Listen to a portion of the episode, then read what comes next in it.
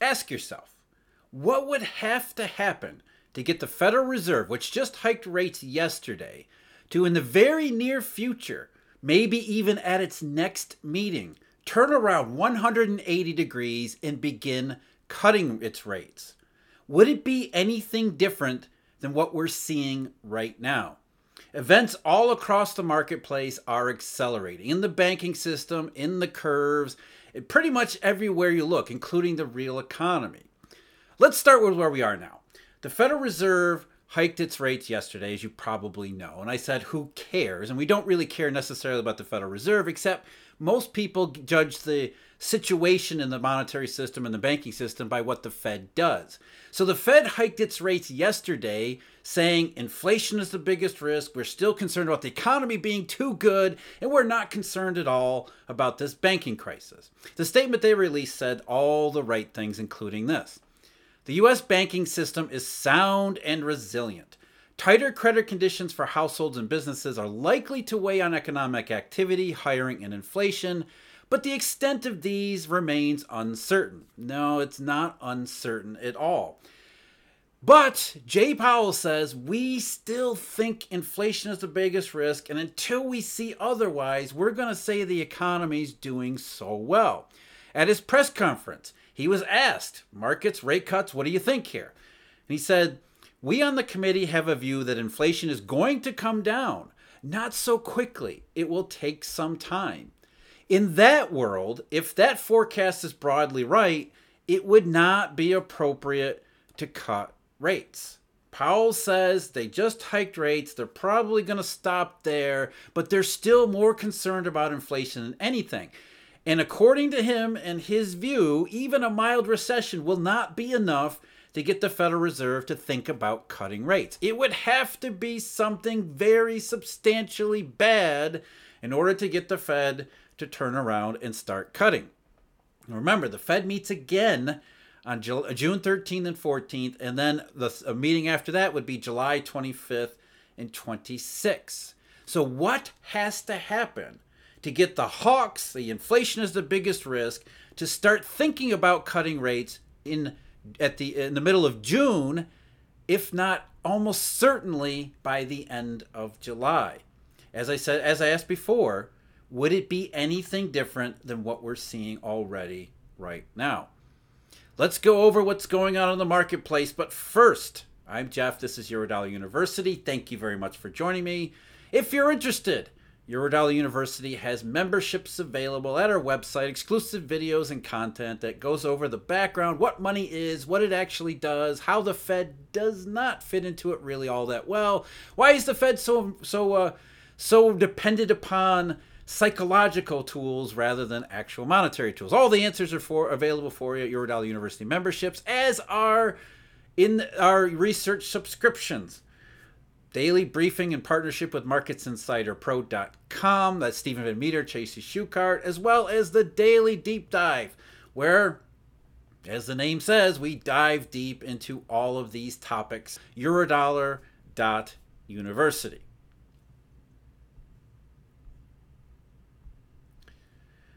So the Fed, like the ECB, let's not forget the ECB actually raised rates to do today. And the Fed, like the ECB, both of them say inflation, inflation, inflation. And as I said yesterday, the markets are all re- resoundingly saying, they're screaming deflation, deflation, deflation. And in the last 24 hours since I recorded that video, it has only gotten more loud, the screaming, whatever you want to call it, the major moves and curves and markets. It's I mean it's it's everywhere. They're all saying deflation, deflation, deflation, and not only they're saying deflation as a risk, they're saying it is likely here. We're finally at that moment where we've been waiting for how long would it take for the Fed to actually see what's going on in reality and how long would it take for them to realize that this reality is not what they think it is. Well, the markets are pricing that moment as drawing closer and closer and closer, maybe even the very next Fed meeting in the middle of June. As it stands, as I'm talking to you right now, and intraday prices they can move around a lot, so that caveat in mind. Before I started recording, I recording, I checked all of the prices, and this is what we got.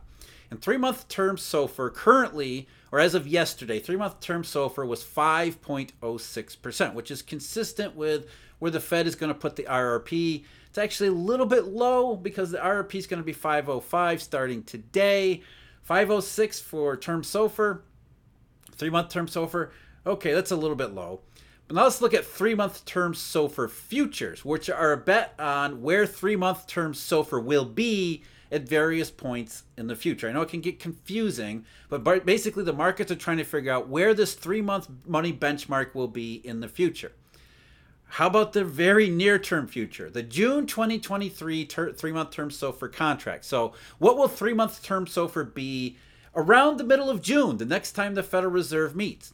The, the, the last check, the price was 95.06, which means the market is saying, the market's not saying that, that uh, three month term SOFR will be 4.94% in the middle of June. What that's saying is that there's a better than trivial chance the three month term SOFR will be lower in June than it is right now.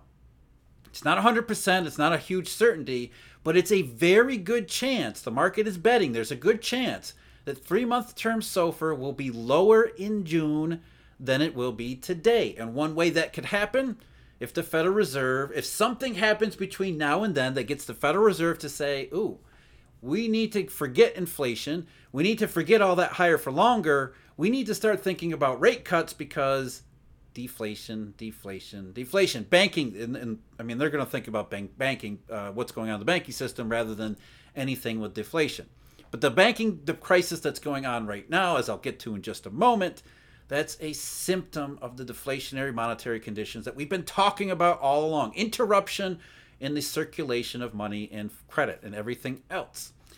July three month term SOFR contract. That was at 95.125. Now we're getting into a very good chance. Again, that's not, don't take these contracts literally, these are probability distributions. But that price for three month term SOFR in July, that's the market saying that there's a very good chance that uh, three month ter- ter- three month term SOFR rates will be lower by the time we get to July than they are today. So, already in the near term meetings, in the near term months, the market is pricing going down.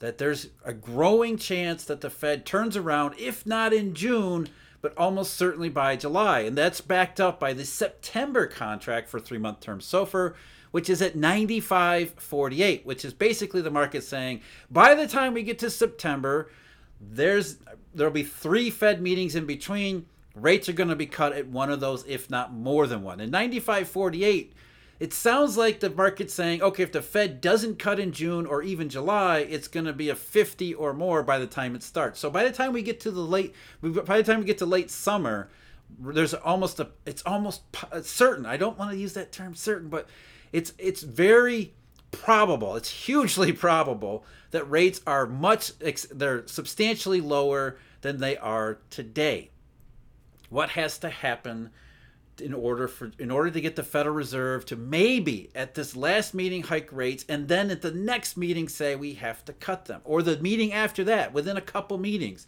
they're turning around and cutting rates. That's what the market's pricing. And it's not just 3 month term SOFR futures. We're also seeing bad steepening. Both forms of bad steepening in the treasury curve. Now before I get to the bad steepening let's talk about what's going on in the banking system now, I made a, a video on March 28th where I talked about one of the next stages, well, how we'll know we're in the next stage of the crisis when banks and government officials begin to blame short sellers. Because when you get into a crisis, everybody focuses on bank stocks and, and the stock market in general. It's easy to say it must be short sellers. This is all just rumors. This is all just this is all just, you know, hyped up. This is fear mongering, and it's fear mongering that goes through. In uh, that's that's that's its purpose is essentially that short sellers can make a killing when everybody's uncertain about the banking system. As I said back in uh, the end of March, reviewing the case of July 2008, when the SEC banned naked short selling on big bank stocks as well as the GSEs. And their rationale, was, something we'll start, to, we'll see in a minute the SEC said False rumors can lead to a loss of confidence in our markets. Such loss of confidence can lead to panic selling, which may be further exacerbated by naked short selling. As a result, the prices of securities may artificially and unnecessarily decline well below the price level that would have resulted from no- normal price discovery process. If significant financial institutions are involved, this chain of events can threaten disruptions of our markets. The events preceding the sale of Bear Stearns are illustrative of the market impact of rumor. I mean, just shake your head here. During the week of March 10, 2008, rumors spread about liquidity problems at Bear Stearns because they weren't rumors, they were true, which eroded investor confidence in the firm. Nope, the company didn't have collateral. As Bear Stearns' stock price fell, its counterparties became concerned and a crisis of confidence occurred late in the week. No, that's not what happened, but that's what the SEC wanted everybody to believe was ha- that was happened. That's what happened. Therefore, they thought if we ban short selling, stock prices won't go down. It won't transmit contagion. Blame the short sellers instead of the collateral shortage because if we blame the collateral shortage, that'll point the finger back at authorities, especially at the Federal Reserve. We don't want that. We want to be able to say there's nothing going on here, and that if, if there does seem to be trouble in the stock market in particular, it's those damn evil speculators. So earlier today, we got a story in the Financial Times that basically said um, Western Alliance, which is another one of these regional banks that's that's been in the crosshairs of the market, is seeking advice for possible sale or restructuring. And Western Alliance came out with a press release just a couple hours after the story hit in the Financial Times and said, "No, absolutely not." The Financial Times report today that Western Alliance is considering a potential sale of all or part of its business is categorically false in all respects. There's not a single element of the article that is true. Western Alliance is not exploring a sale, nor has it hired an advisor to explore strategic options. Here's the thing.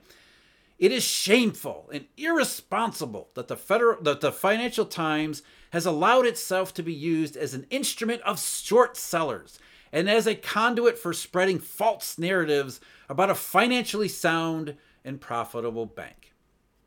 So here we are in the banking crisis where we've had Silicon Valley Bank, it was an outlier, and Signature Bank was an outlier, and Credit Suisse was an outlier, and First Republic was an outlier, and the Bank of Hawaii is going to be an outlier, maybe Western Alliance, and maybe this one and that one and that one.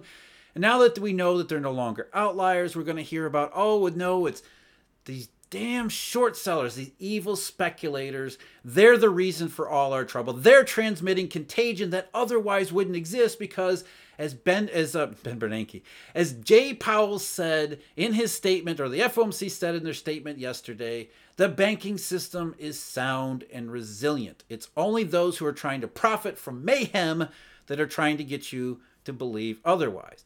Well, Western Alliance, well, Powell, well, FOMC, the markets are all saying unequivocally this thing is real and it is happening and it is going to get the Federal Reserve to turn around whether it wants to or not. So let's talk about the bad steepening. Bad steepening is there's two parts of it. The, the, the one part that I've already talked about is where as the yield curve is inverted, I got to do this backwards, so it's like this, right? No, it's like this. Okay, so we have the yield curve inverted. Short-term rates up here, long-term rates down here. The bad steepening is where the curve has to go into a steeper shape. It doesn't want to be inverted forever, but instead of going like this, where long-term rates rise, instead what happens is short-term rates start to fall. The whole curve falls, but short-term rates fall faster than long-term rates, and eventually it kind of steepens out yet again. So that's bad steepening. But there's also bad steepening that takes place at the long end of the curve. Oh, I'm gonna have to. Okay, so you start out with the curve is steep like this, and then it kind of goes like this into inversion, and you have long-term rates up, or short-term rates up here, long-term rates are down here.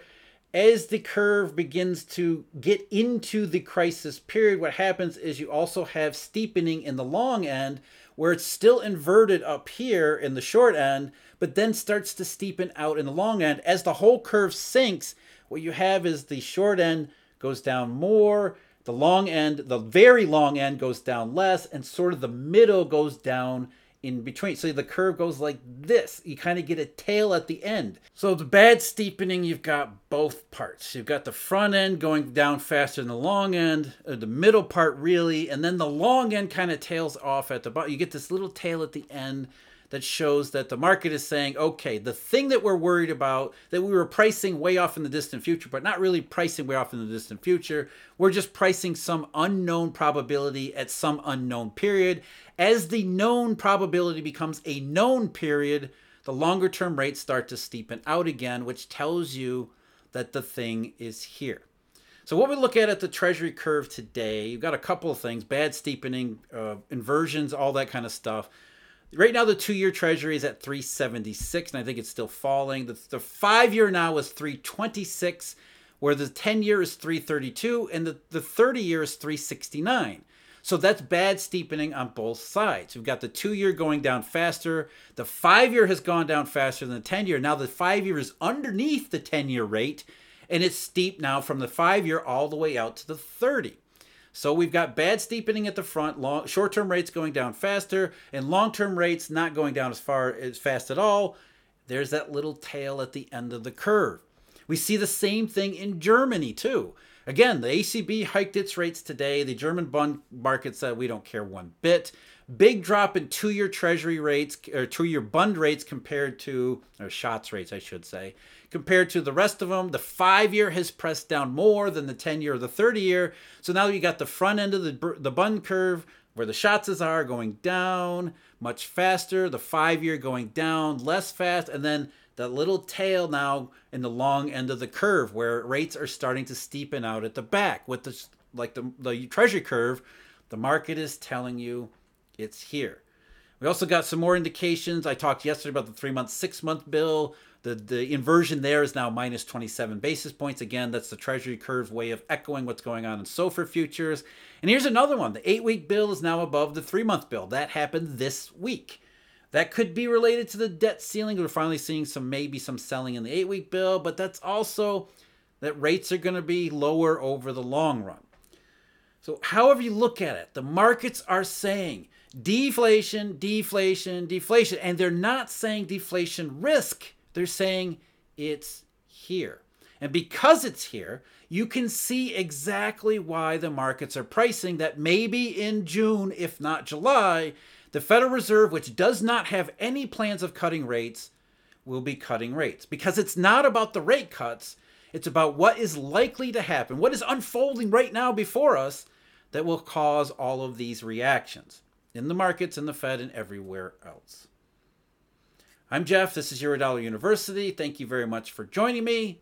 As always, huge, huge thank you. Eurodollar University subscribers, Markets Insider Pro subscribers, and of course, our Eurodollar University members. Until next time, take care.